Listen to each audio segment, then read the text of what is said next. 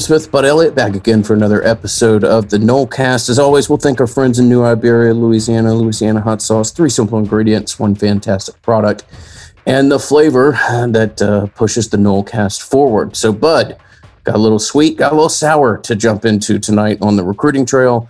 Uh, have some other information uh, as far as potential roster moves incoming, and uh, have an awful lot of listener questions to get to. So, Patrick Payton, talented, long, kind of twitchy defensive end from uh, Miami, commits to Florida State.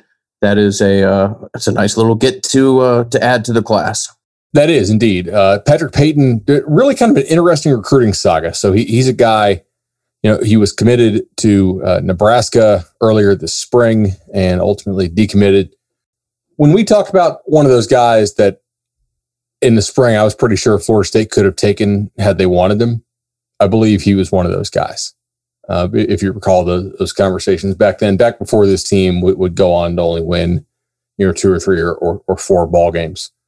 Yeah. So four star kid, top, what, what, do we have him here at 24 7 sports? Top 350, I, I think it is. Uh, so, you know, pretty, pretty solid commit here. One of the highest rated kids in your class now. Uh, yeah. Top number, number 328 in the composite, actually number 150 in the national rankings for just 24 7 sports, so not including ESPN and rivals. Uh, so, why is he rated that high? Let's go ahead and get into that. Uh, he chose Florida State basically over Nebraska and UCF. Um, there was some thought Miami might push, but Miami is pretty full right now, and uh, and they also probably end up taking a graduate transfer at the end because they're they're probably going to lose Jaelan Phillips to the draft. So enough of that Miami talk. Let's go ahead and get into why Payton is rated so highly. And, and really, it is it's the upside.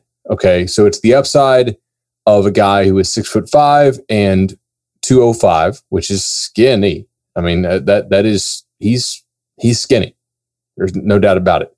But the, the burst, the closing speed as an edge rusher, uh, the, the, ability to bend the edge. Um, he has some moves, not not a ton. He's mostly a speed guy right now. Uh, speed and length, though, is, is a deadly combination. And uh, he, he has that in spades. Why is he not like a top 100 kid?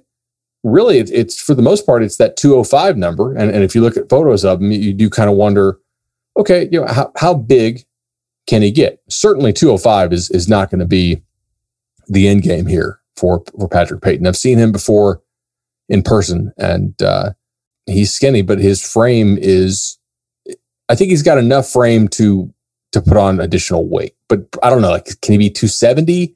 Can he be 260? I I highly doubt that. Can he be in that 230, 240 range and, and be that speed edge rusher? I absolutely think he can do that.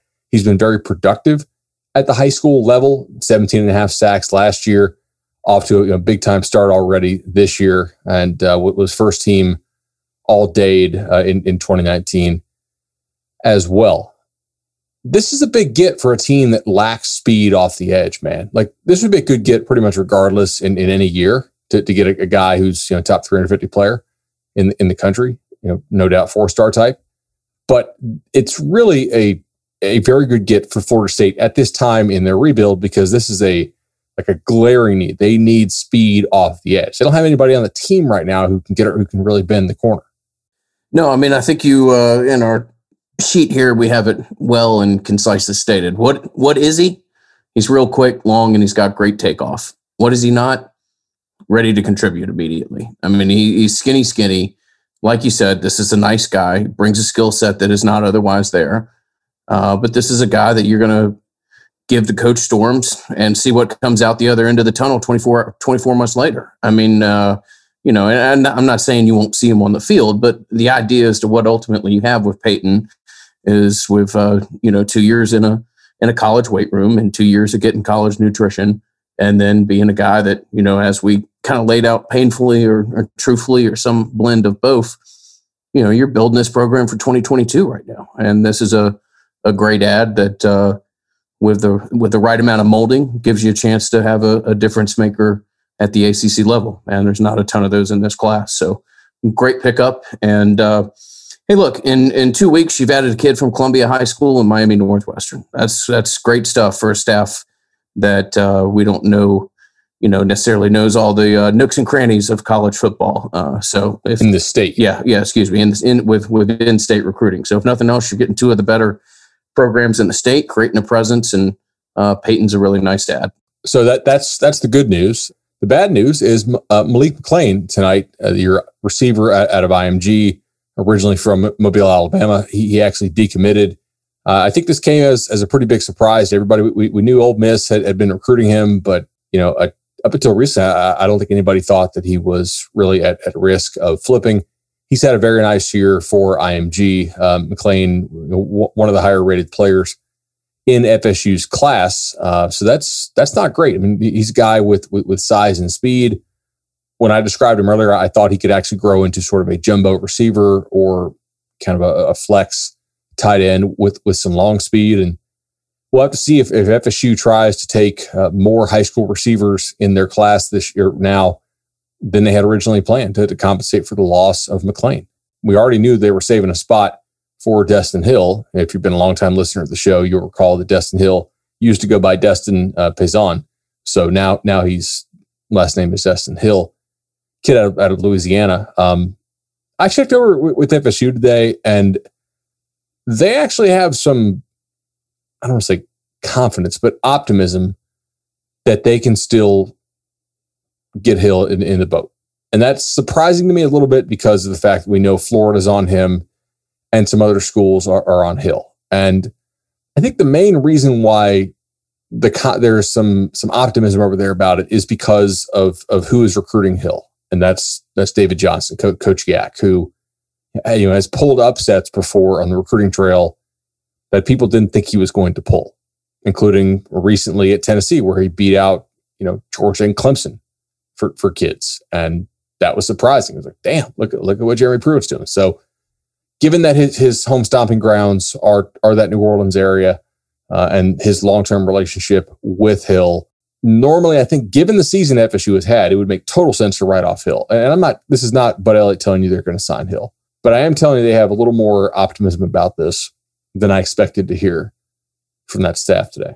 And then there's also you know the possibility that they could go and they could offer a you know Seydou Traore or Davis Mallinger, uh, w- w- one of those type guys. We, have already spoken about Quincy Magwood, uh, who is committed to Kentucky. Kentucky firing Eddie Gran, by the way. I don't know if you saw that. Really kind of sucks for, for Coach Gran. and I, I, I don't really know what Kentucky wants there. I, I understand, you know, they want to be able to have a, like a functioning passing game, I guess, but their offense is kind of fits what they do. And they routinely win seven games, which is literally outlined in Stoops' contract as the goal. I mean, he gets a guaranteed extension if they get to seven games. And uh, so, yeah, so not, not, I don't know, like on, on the, on balance, sort of evenly split recruiting news. You, you get, you get a player at a major position of need, but you also lose uh, a player at a major position of need. And uh, it, FSU fans can't have nice things this year, man. It's just it's, it's it just ain't happening. You can you can have about three or four hours of optimism on the recruiting trail, and then oh damn, one of the few prospects that you know I, I think didn't he just become a four star today uh, with two four sevens ratings? Uh, McClain, uh, or am I wrong about that? I mean, three star, four star, whatever. That's that's one of the rare dudes in this class that has a has a body that is of a you know top flight college football player, and I'm not going to sugarcoat it. That one that stinks. That's tough. I mean, I know he's from Mobile, uh, and you know, IMG is not necessarily the same in-state uh, type of representation of a high school, of a quote-unquote traditional high school. But that's a that's a tough loss. At the same time, if I'm a wide receiver and I watch Florida State and I watch uh, Ole Miss, I'm you know I don't begrudge the kid. Uh, you know, one one looks real exciting and is putting up all kinds of points, and one's been pretty damn frustrating to watch. So I hope Florida State can can crawl back in there. We'll see. Like e- even when FSU looks good this year, their passing offense still looks like crap. Right? Like the only time this offense looked good, it, has been basically when they were running, you know, option from the gun, not passing the ball. So there's no proof of concept as far as this passing offense, with the exception of what happened at Memphis can't blame wide receivers when uh, you know a, a, distant cousin of the wing T is the only time that you've looked uh, attractive playing offensive football this year. So uh, we'll we'll see. Uh, McKenzie Milton, something that we talked about last podcast. I know there's some some chatter of optimism out there. Uh, you know, I mentioned uh, I can't remember if it was last podcast, a couple podcasts ago, whatever. This is real kind of macro, and I'm sure this applies to every fan base, but particularly Florida State. Something I've just witnessed. You know, there is this great want to think that everybody that pops in the portal is going to ultimately sign with Florida State, or Florida State's going to get in on them, whatever. And I know like one person put in a crystal ball for Milton uh, either yesterday, or earlier today, or whatever, and the response on social media was as though the kid was, you know, packed his bags and was on his way to Tallahassee. Maybe we'll be wrong on this. You know, I, I don't, I haven't felt the optimism that maybe others have shared. So uh, we'll see about that. There's certainly some some rumblings that if the if the quarterback in Coral Gables is is to go pro, that that's going to put them in a place uh, perhaps the driver's seat for this. But uh, but I'll, I'll, let you talk on this. But I'm I'm not sure we've necessarily felt a uh, a change since we last discussed the subject matter. Yeah, man. I I I don't think Florida State believes that like it's imminent that they're getting McKenzie Milton. My UCF people don't either, right? I know FSU's in contact with them, as we said last uh, last Thursday's episode. They're in contact with him, and they definitely want him. I think they're sold on on the medicals and and and on on him, you know, looking really good in practice. But I, I just I don't get the impression that he has to make a decision here in the next two, three days. If you're McKenzie Milton, it would be smart to wait it out, see what other situations arise, and then make your decision and kind of find the best fit for you.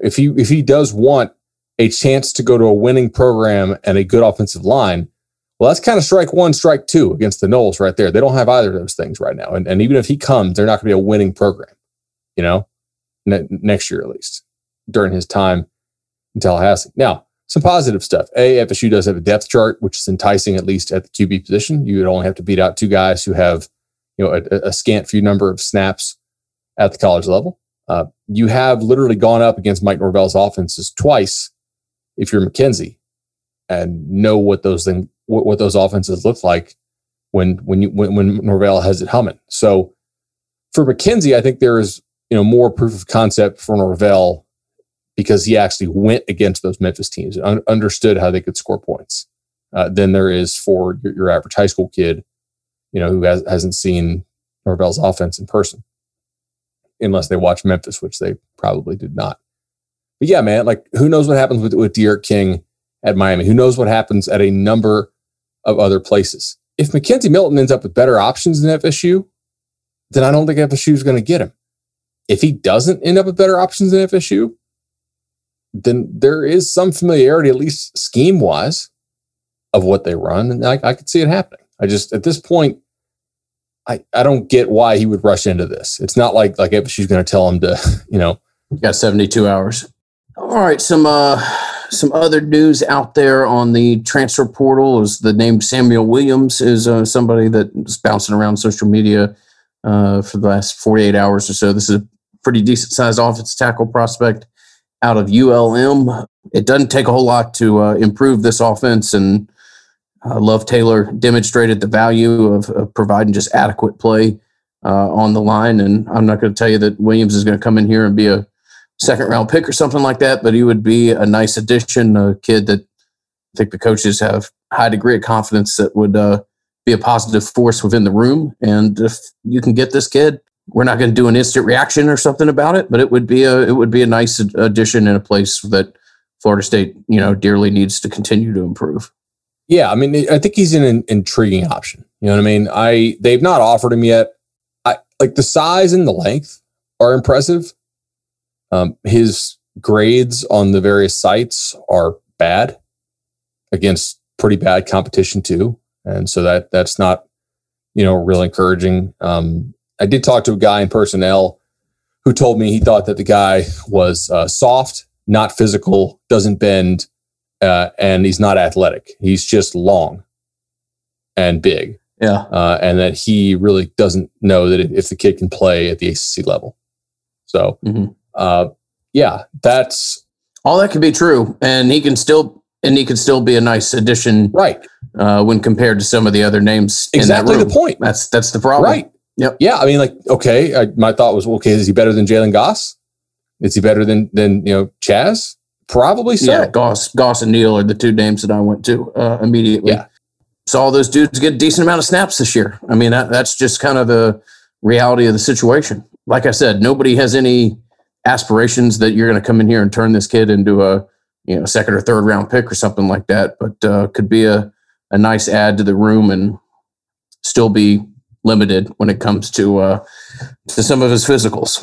By the way, do you know that only half of FSU's class has ever been to campus and met with the coaches? I didn't know that. Uh, that is a higher number than I would expect. Uh, I would have guessed maybe somewhere around 30%, but that's kind of still kind of demonstrates this weird year, doesn't it, man? It's kind of telling and kind of kind of hits hard as to, you know the relationship aspect. And I I know that that to some people sounds like we're trying to create excuses. It's not. It's not. I mean, when you think about your own, we don't all have to you know, run four five and, and have four stars next to our name to extrapolate part of this experience. Think about if you're fortunate enough to go to college, think about committing to go to or deciding to go to uh, you know, UGA or Florida State or Washington Lee or wherever it might have been, and having not seen the campus, having not gotten a feel for, uh, you know, the culture there and everything else. It's just a crazy, crazy situation. And you certainly you know, with how the uh, recruiting calendar has gotten accelerated and all the interaction with these kids that you have when they're sophomores and juniors, et cetera, to, to have a transition staff, to have a transition staff that doesn't have, uh, you know, a lot of overlap when you're talking about some of the schools that Florida State traditionally recruits against, uh, and and then to not have the kids familiar with the coaches, that's going to make for a, a, hell of a climb, a hell of an uphill journey uh, when it comes to class number one. No doubt. All right. So, uh, something with, with a lot more certainty is our certainty that, that the team at Legendary Home Loans, Shannon and Chad, are an awesome combination. I got my home loan and my refi through those guys. I'm pretty sure we hit 120 based on the email Shannon sent us uh, this morning and, yesterday. Uh, 120 Nolecast listeners who have decided to get their mortgage or their refi through the legendary team at Hamilton Home Loans. 844 FSU loan, 844 FSU loan. Give them a shout. Tell them Nolecast sent you. Talk a little Noles, you know, just kind of commiserate on this season. With that, let's go ahead and get into some of our listener questions, man. All right, listener questions. We start with the first question is from Chris. Uh, we've got a strong barrage from Chris, Chris, and Christopher coming out of the gates here. But uh, Chris Snow asked, "Do you expect any last minute commits uh, or early um, as we approach the early National Signing Day, Bud?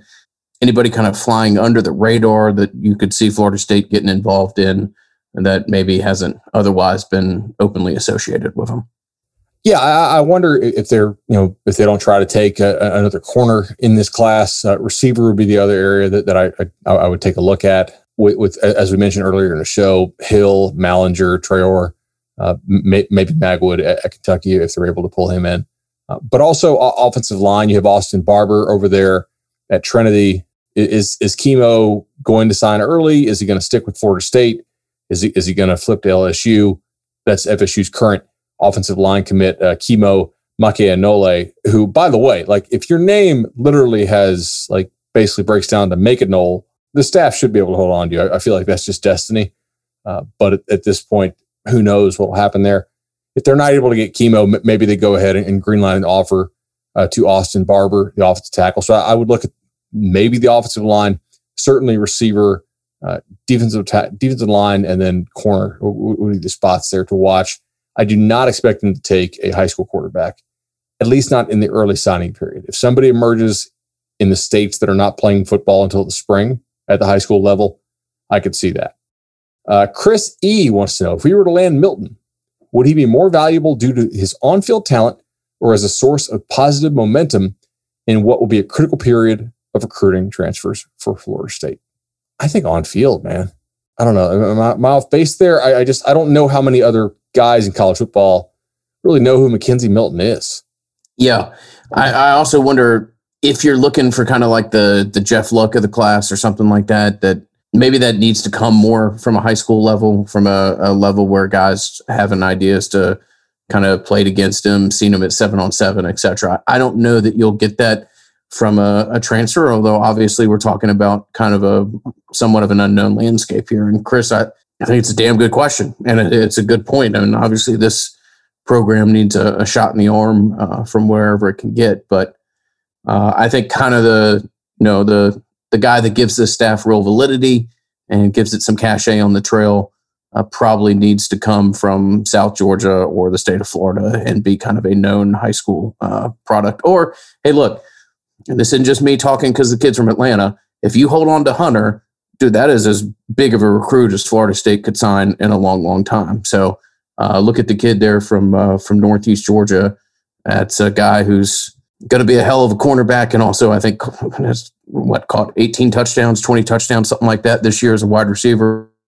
That is a ridiculous athlete, and would be a significant statement if they're able to hold on to that kid. There's no doubt he he is like arguably the best player in the country. Uh, by the way, speaking of Hunter, uh, Lee Hunter uh, is a guy for you know uh, Blount High School at Eight Mile, Alabama. He's been committed to Auburn for quite a while. There, you know, there's some rumors that he's you know maybe a little more wishy washy than, than his you know, committed status would say. We'll, we'll see on that. Um, you know, I, I don't love him quite as much as some rankings do. To be honest, I, I think there's some questions about his motor um, and, and his, his want to in, in, games. And I don't know if you can if you can really teach that in somebody. Uh, but he's another guy to watch out for there on the defensive line. Uh, so since you mentioned Hunter, that kind of jogged my, mem- Jog my memory. But yeah, I, I, I agree with you. Um, I, I don't think that you're going to have a whole lot of guys lining up to want to play with McKenzie Milton. In fact, I I think if you asked like current college football players, I bet you less than half know who he is. He hasn't played in two years. When he did play, he played for UCF. That's not a popular team nationally. He's a very good player. I don't know if I told this story or not, but we were actually at the Elite 11. Well, it would have been before he got hurt. So, but after his first big year, this would have been the summer before his before the last year he actually played. And we were out there, and there was a couple NFL scout guys out there, and we were talking and, and just watching. And it was him, him, Tua. Who else was out there? Uh, these they were in college by this point. They had come back as as college counselors. So I think it was like him to uh, maybe Jake Fromm was out there. I want to say Drew Lock, but I feel like Lock might have been a year older. And I don't you kind of shooting the breeze with, with, with these NFL scouts, and we were watching, and then they all agreed that the one thing that Milton did exceptionally well, because they didn't think he had a great arm, they didn't think like you know sure he's a good athlete but he's not like freakish at you know athletic. And he's not big. I mean he's he's a small guy. The release they just thought was was extremely impressive. Like even by guys who are nfl scout standards just like the very very quick release the, the time it takes from decision being made to ball leaving his hand is is really qu- quite exceptional. And that, that's not something that i think would would change uh, with with his injury. So if FSU can get him, that would be a, a, a huge blessing for them, certainly. Next question comes from Christopher. Christopher states, in the last months, there's been a ton of talk about Florida State's precarious financial position. We're seeing a social media movement. We've also seen a push from the boosters to increase donor numbers, not unlike Clemson's $10 campaign. Starting at under 10,000 this year, Mike Alford has stated publicly a desire to return the mark uh, of its previous high of 13,000. We know Florida State still has some issues financially with that number of donors. Assuming that we start to return to some sort of pre COVID normalcy in 2020, my question then would be what kind of donor numbers would Florida State need to see annually to in order to be able to make meaningful changes to facility upgrades, scholarship move, endowments, etc. He says some nice things about the podcast. Uh, Christopher, we certainly appreciate your support. Thank you, man. Yeah, so no, I mean, I've, I've been thrilled to see the uh, social media movement over the past 10 days or so about becoming a donor. Uh, we'll simply reiterate what we've been saying for two years now or so. If you listen to the Nolecast, if you have a emotional investment that has you listening to our podcast and two or three others, then you should be a donor. You know, I mean, you should you should contribute seventy dollars, if nothing else, to have a another touch point with this program that you seemingly have a massive emotional investment in. I don't know necessarily, Christopher, and, and I'll ask around. I don't know that there's like a magic number uh, that's going to give Florida State some kind of uh, clarity as to what it can immediately do. But look, I mean, I, I think the goal should be 15,000 people. I think that's doable. Uh, Florida State, Florida State definitely has its challenges, and, and Bud and I try to be as honest and frank with you when we talk about those. But let's not forget that This is the same program that two years ago had 62,000 people come to watch a practice in April. I mean, it's still a program that enjoys a lot of support and certainly has a large electronic fan base. It should try to leverage that in uh, in as many ways as possible. And I'll cut my uh, monologue off here shortly, but the one thing that I've always been critical of the boosters, and I would love to see Alford place a focus on, is you don't necessarily have to tie it to a parking spot. You don't necessarily have to tie it to, you know, the ideas of a guy moving two rows up and six yards closer to the 50 or something like that. Uh, there's a large swath of people in this fan base that may attend one game every three years, one game every five years. Uh, there needs to be a little bit of a better connection with those type of fans and to just kind of create venues uh, in which people can support the team without expecting, uh, you know, to move to a different parking lot or receive parking passes or whatever else. So uh, I'll be fascinated to see the way that Alford and his team try to uh, engage the fan base, and by all accounts, uh, they're off to a real strong start. You know, maybe uh, maybe, maybe tie it to a polo, right? Like, hey, like like you, I, I'm not going to able to go to games how about like a really nice looking Nike Florida State polo with like, like a booster patch or or booster emblem on it, right? And and the year, and each year you get a new one, you know, and that, that's something you, you can visibly wear on Fridays when a lot of these offices that you know around the state or around the country really have your you know, kind of wear, wear your college colors. That that's a really cool thing to rock in the office, right? Stuff like that can work. It doesn't always have to be tickets. Tallahassee's not an easy place to get to uh, for for a weekend, so TJ asks, and this is a good question. Um, do you foresee any problems for those kids like Webb who played and opted out but aren't transferring schools? Do you think there would be any negative effects coming back? So, a couple different ways we can attack this. Number one, has Webb actually said he's coming back, or did Norvell and then basically just say they expect him back? Because yeah, I think it was just Norvell talk at this point. I don't if I've if Webb has said that, I've missed it. I'll put it this way. Yeah, I, I will tell you all, I am operating under the assumption that I'm going to give Webb credit. I'm just I'm going to assume that he intentionally made that statement the way he did and left it open ended, maybe to see what other schools will contact him, you know, and and figure out because the transfer portal is coming. Uh, I think the idea of him going to Auburn, by the way, that rumor out there, unless Tank Bigsby is, is not going to be healthy next year, Webb ain't starting at Auburn. He's not that good. He's he's a fine player. He's a good college player. He doesn't have that top end speed. He's not. Yeah, uh, Tank Bigsby is a better player than La'Damian Webb as far as negative effects or problems, by rule, you really shouldn't be allowed to discriminate against these guys. And I don't think this staff would. I mean, if you have somebody who says, hey, like, I had a COVID family situation, I opted out, I want to come back, they, they welcome Dennis Briggs back with open arms. I don't see why they wouldn't with with La'Damian Webb. Uh, maybe some teammates won't understand it, but I don't know, man. Do you, do you think there are any, any negative effects here? I guess will they and should they is different questions. Yeah, I think honestly, I think we would have to be familiar with the situation at a level that we're not uh, to really know. I mean, like, is Webb or others not engaging in in workouts? Is he not? You know, are, are we going through summer and it's seen as this kind of limbo period, or, or uh, spring rather, and it's seen as kind of this limbo period?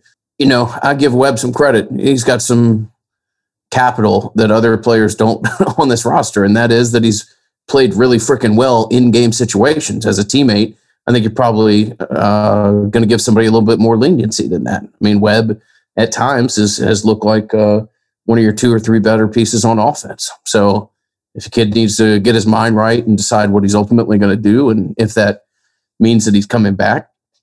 Also, Webb is not one of these kids that, uh, you know, these guys took official visits uh, at Florida State with and at other schools with and kind of came up with in the high school uh, game. He's just somebody that transferred in from a JUCO last year. I don't know necessarily uh, that there would be the relationship there with some of the kids on the team as to you know really kind of judge him from considering other options. So I, I agree with that. You want to take uh, you want to take Austin's question here? Yeah, Austin's got a uh, question for us here. He says, Can you both talk about the transfer process? You mentioned how kids will put their name in the portal and within 24 hours they've committed elsewhere. How does this work exactly? I get players are familiar with coaches who have previously recruited them, but how are schools able to line up these transfers before they've actually put their names in the portal?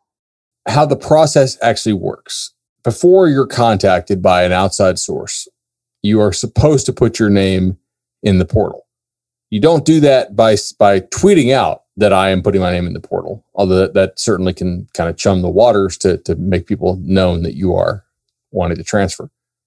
You have to go to compliance and you tell them, "Hey, I want to put my name into the portal." And then I think there is, I think it's 72 or 48 hours. I'm trying to remember what, what the actual rule is uh, to where the school has to kind of, it's like a cooling off period basically uh, for, uh, for you to put your name into the portal. And then at, after such time, they, they have to put your name into the portal unless you, you know, sign the forms to, to not be, you know, to kind of rescind your request to go into the portal. Once you're in the portal, the school can cut your financial aid for any future semesters, right? So if you're not good and you overestimate how good you are and you jump into the portal, mm, they don't have to take you back, which is kind of a, a little known thing, but it's going to become more known this year for sure, given all these guys that are jumping in the portal. In fact, we had 30 guys jump in the portal today nationally, not not from Florida State. Don't don't panic. Uh, so I'm not sure they have 30 guys left on this team. Now, how does it work that players somehow tra- like go in the portal one day and announce their transfer the next day? The reality is that there's all kinds of tampering that all schools are doing nonstop. I mean, FSU is looking at, at, other rosters right now and saying, man, hey, if this guy starts, I hope we can get this kid as, as a transfer because we liked him in high school and we, we, we think he'd want to come home, be closer to home, blah, blah, blah, blah, blah. Like they're, they're planning on, on these contingencies. There's all kinds of back channels. I mean, the, the high school coach is, is an easy go between. The school can contact him and ask, ask about the guy who's currently in school. They're not supposed to contact the kid who's on a roster already, but we know it does happen. Just you just go through third parties. Um, and most schools out there have a guy who's responsible for going through the portal every single day and basically pulling all the new names in the portal, cross referencing those names against the files that you had on the kids uh, out of high school or out, out of the junior college ranks or, or wherever the guy was last in. You know, looking at any kind of scouting you have, pulling any kind of, any kind of video you have on it. Um, and this is where the schools that are, are very well endowed financially are going to have a big advantage because they're going to have I want to say portal departments. That, that seems kind of broad, but you know, have one or two guys who are dedicated to to just the portal and just scouting, you know, other teams basically constantly and and keeping the temperature.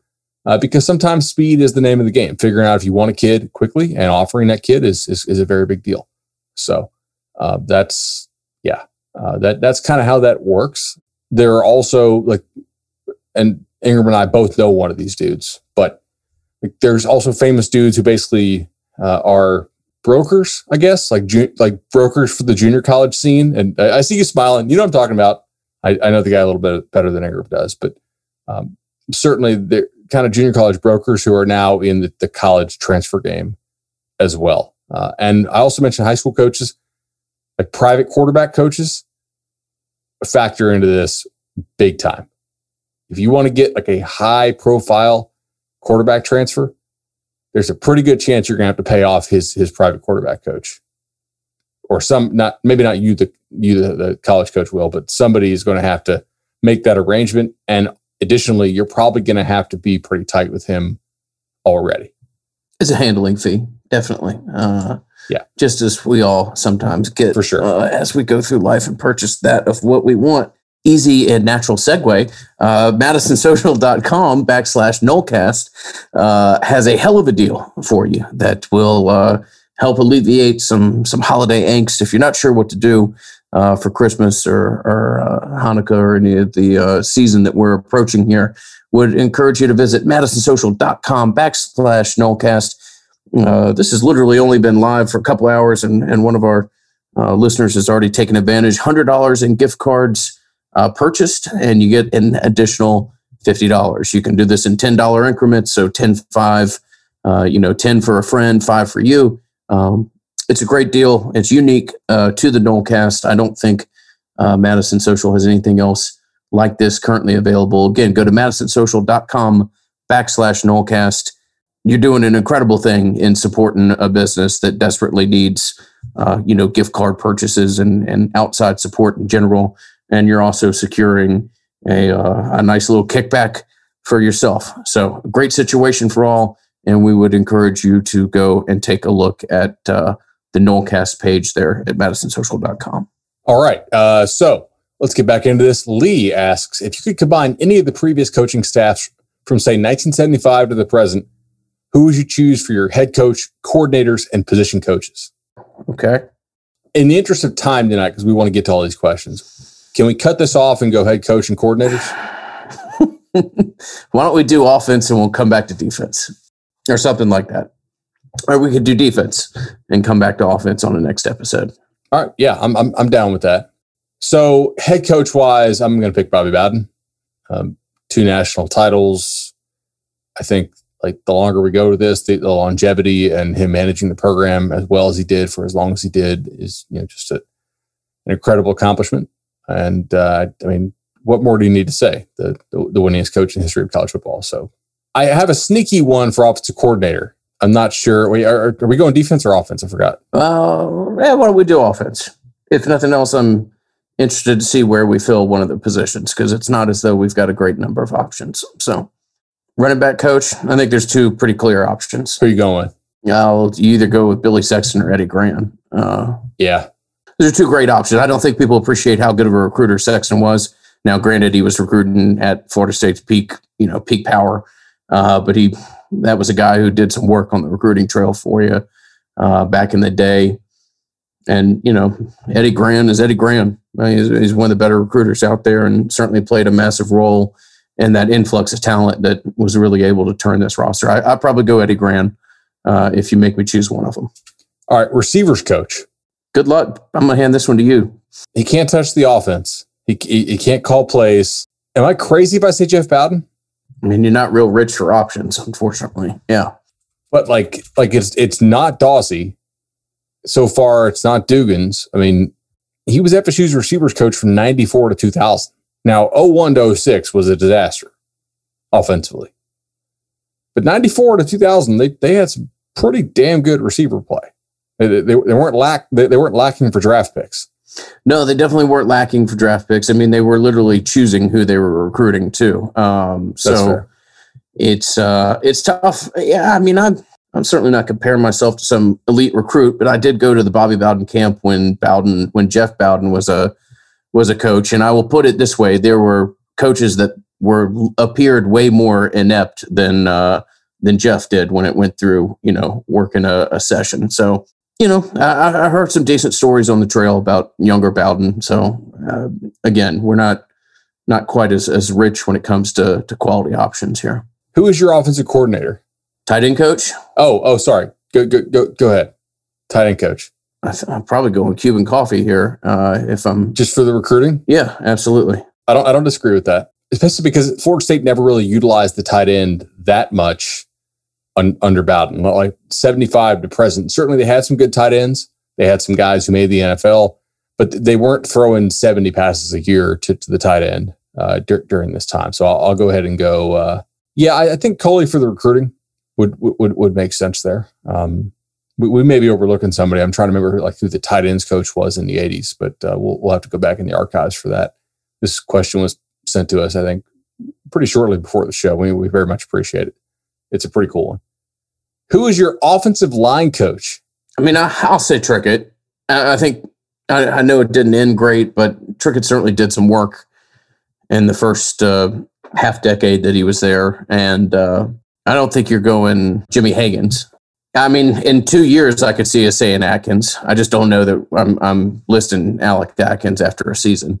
I, am trying to think who who was before Jimmy Heggins. Before Rick? No, hell no and I, I, I like Atkins a whole lot, but no, you're not picking Atkins before. Uh, tell you what, though, I think there's there's somebody who is probably a, a very worthy challenger to, to Coley that we have forgotten. Ronnie Cottrell. Yeah, equally. In, yeah, I was gonna say equally effective on the trail. Equally effective on the trail. Elite recruiter. I mean, we should we should probably.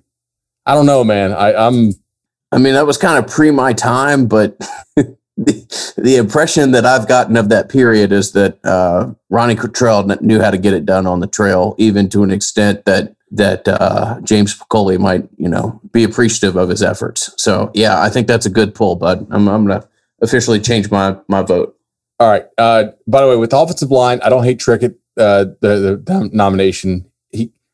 He he kind of worked some miracles for a time, and then you know Jimbo should have gotten rid of him several years before he left, and ultimately that was kind of one of the issues. I think he didn't want to have to fire his friend, although he didn't take him to Texas A&M. So, uh, how about this? Brad Scott was your offensive line coach for at least several years. I mean, he was what ninety. So did Heggins take over for Scott? Yeah, he did. Okay. Yeah. Brad Scott, his final year was 92. So that would, I think it would have been like 86 to 92, maybe. They don't actually list a, uh, they don't list, they don't, they do not list an offensive line coach in 88. They just have a graduate assistant for the offensive line, which I feel like is unlikely that they wouldn't have had an offensive line coach. They just, in the media guide, it looks like they just totally forgot to. So if you guys recall who was the offensive line coach in 88, uh, let us know we're, we're very uh, very much open to that.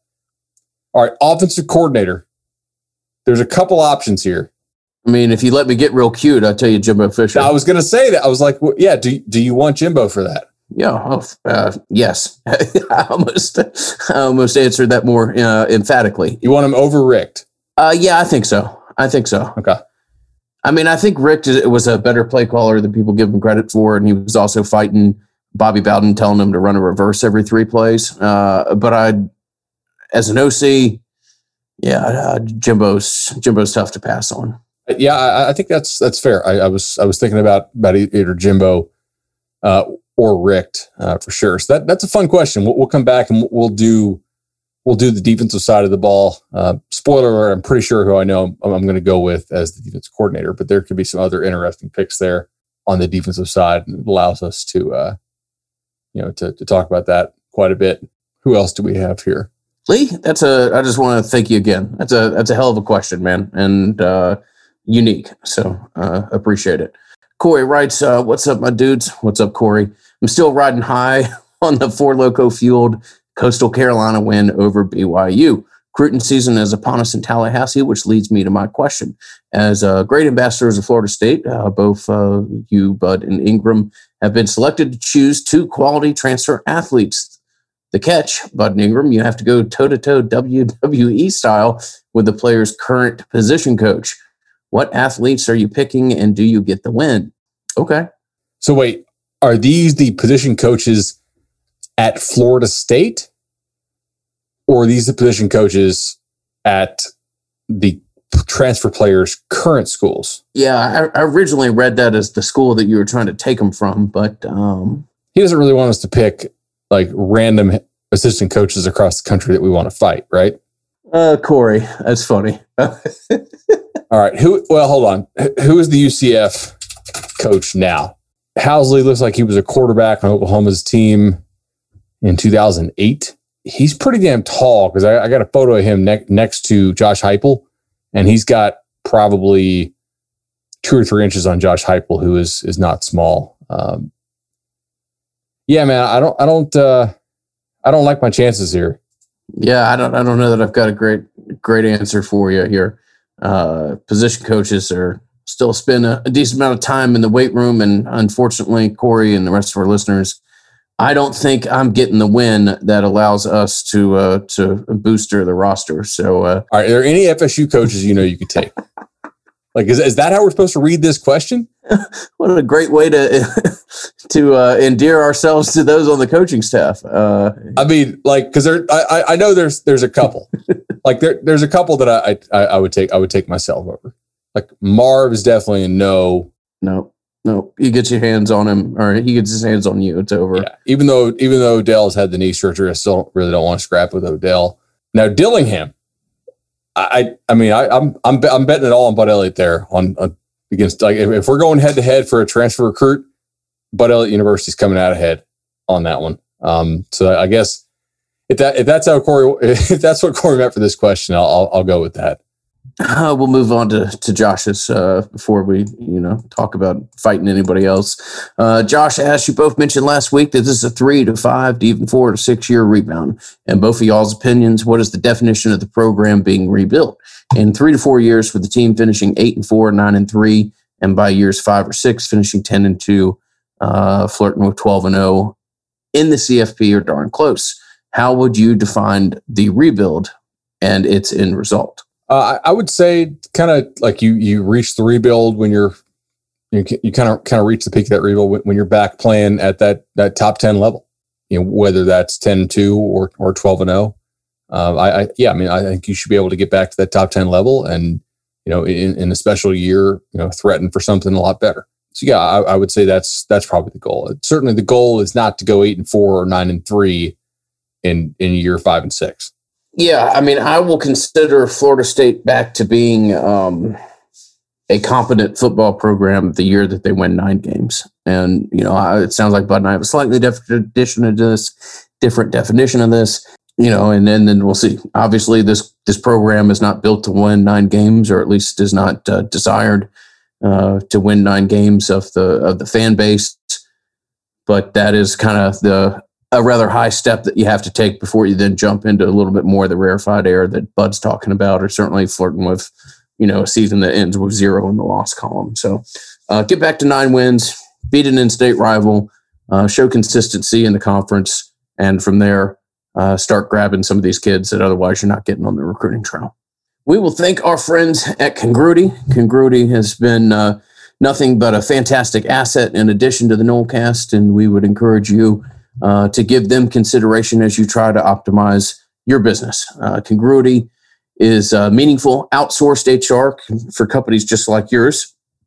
Congruity strives to create value for their customers uh, by delivering a truly unique client centric experience that helps them accomplish all their desired goals, inspires performance, and engages their employees on a more personal level and fosters a positive culture. Reach our friend Matt Lewis at 844 247 4100 or Noles at congruityhr.com. That's N O L E S at congruityhr.com.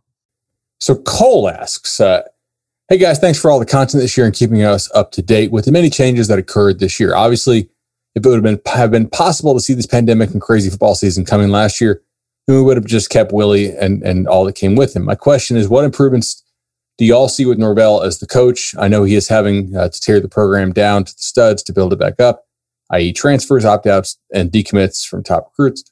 Uh, I, for one, lo- love seeing him holding a player accountable, but would love to hear your thoughts on what changes he has made to give us hope for the years to come, assuming that we somewhat get back to normalcy.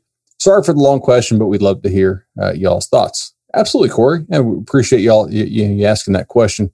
Yeah, so I, will lead off, I guess, and, and we can just kind of ping pong back and forth a couple. I, I think that accountability is is definitely one. Uh, we, we have seen him not play guys for things that are maybe w- would have slid un, under previous uh, administration. Certainly, you know the latter years of, of Jimbo or you know dur- during Willie's time. So I, I would say accountability uh, is is certainly one. He's trying he's trying to establish that culture. W- whether it sticks, don't know yet. Uh, look, I mean, you know, every coach is going to talk about this, but Mike Norvell kind of went out of his way to talk about the importance of special teams. And damn if the special teams, particularly in the first six to eight games or the first six games, uh, have improved dramatically. And that's uh, you know something that that he places a focus on, is aggressive and telling you he places a focus on, and then goes out and backs it up with the performance on the field. So that's uh, again, uh, the guy is you know just because he just because he did good things as special teams doesn't mean I'm sitting here writing him a blank check. Uh, but I do think that if you're going to note his successes, uh, that that's something that he talked about, and that's something that he very much followed through with. I will also say organization uh, in terms of practice, uh, somewhat, but definitely inside the building, right? And and having a staff moving, I would say more in one direction, uh, and and being more organized from from the top down. I I, I think that I think bringing in Bruce to be your chief of staff was was still a smart move. Something we're not going to talk about every single episode. We said it was a smart move you know, at, at the time, I, I think that that was a smart move uh, and, and, continues to, to pay dividends there. So, yeah, I would say in, internal organization, uh, would would and, and attention to detail, I think are, are two things that are are certainly improved over you know over over over the last staff. Um, the thing is, we're just not there's not a, none of these things that we're saying other than special teams, which thank thank you for bringing that up, are really improvements on the field. We could say they've adapted to to what they have talent wise on offense to the extent they can. So I think that's an encouraging thing that they said, okay, shoot, we, we really can't pass protect and we can't do this, we can't do that. Uh, and they basically went spread option right after six quarters of football. Really haven't seen that so far on the defense. I, I don't know that that Fuller and his staff are, getting you know, that kind of buy-in, you know, from their players and coaches and whatnot. Yeah, man, like there's not a lot to smile about right. I'm not going to sugarcoat it for you. Uh, I think if almost almost anything you'd want to list other than what we listed, maybe, maybe Ingram has another one, would be things that he did at Memphis or at, at prior stops. The reasons basically why why you hired him. This has just been a, a really weird year. Yeah. Uh, you know, you've also seen flashes of them being able to scheme guys open. Now, you would expect that in an offense to some extent, but uh, they've done a good job with that. I just don't know that they have the, you know, the quarterback yet uh, that's able to take advantage of of some of those situations. And that's not just a, a knock on uh, on some of the quarterback play. I mean, they've they've schemed guys open and have wide receivers drop balls that hit them between the numbers. So uh, it would be interesting to see what uh, the offense looks like when they're able to take advantage of some of the better opportunities that have been created. Whew, by the way, uh, did you see this? As of uh, 20 minutes ago, uh, Arik Gilbert uh, is considering leaving LSU. He's uh, um, homesick, and uh, LSU's fighting to keep him. 24 7 sports on the report. Uh, that would be something. He is now, I'd like Florida State's not going to get him, but uh, man, Arik Gilbert is like the number one tight end prospect in the country, regardless of class, basically. Mm-hmm. I would guess UGA there. Homesick, probably UGA. Although, you know, I don't think Georgia Tech's involved with the kid, but they've done better on the recruiting trail than than some would have expected them. But yeah, if he's if he's moving home, I'm thinking that uh, Kirby might be cooking something up. Certainly. So. So, uh, last question here of the night. Uh, Brett asked, this is kind of a fun one. Bud Nager, thanks for all the great shows. Earlier in the year, you spoke about Norvell's coaching style and games, that he is aggressive and plays to win. Do you think the players recruit and recruits understand that as well? I, I think they probably do. Now, or at least they they sense it. Like, do they understand the math behind it and and why? Like, do they understand that punting is actually the the risky decision and going for it is the safer, smarter decision? I, I don't know if they get that. Do they understand that sometimes a decision both increases your chance of winning and your chance of getting blown out at the same time? I, I don't know if if they understand that, but I think they generally have a sense of okay, coach is going for it. He wants to be aggressive. He, he wants to, you know, have us have us win. I don't know, man. What, what do you think on that? I think also the idea of of necessity has maybe clouded as to whether or not he's really that aggressive. You know, uh, as far as like, oh well, you know, you're going to have to score this many points. You don't have necessarily a traditional offense that you can really lean back on you know maybe maybe from a perception standpoint you're doing some of that fourth down stuff uh, because you just know that your chances are are ever so limited in general when it comes to being consistently successful on the offensive side of the ball so do you think players and recruits understand that? I don't think recruits necessarily understand that. I mean i think recruits judge a program from a much kind of broader perspective uh, than than some fans realize. Um, it's a good question. It's a real good question. I mean i I do certainly think that there's been a small level of education amongst the broader kind of sidewalk fans and, and those that are sitting in the stadium. And I, I, certainly think that some of the fourth down math and some of the things that he's done with that has been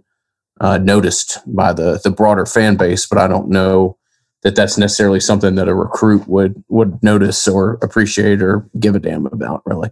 All right. Uh, that pretty much wraps it for tonight's show. If you guys want to give us five stars on Apple Podcast, we, we certainly appreciate that. Make sure you subscribe. We're on Spotify, we're on Apple, we're on Google Podcasts. Help keep us the number one Florida State podcast in the land, as you guys do each and every year. And I, I, I want to get to 4,000 Apple Podcast reviews. So if you could give us a five star really say what you like about the show. We'd very much appreciate it. Uh, what else you got for tonight? Anything? No, man, just uh, always enjoyed it. And uh, if you do get a chance to leave us a review, it is uh, gratefully appreciated. See you next time, bud. This has been the Nolecast. The Nolecast is created and hosted by Bud Elliott and Ingram Smith, music by Judson Wright, and produced by Justin Robinson. Go Noles.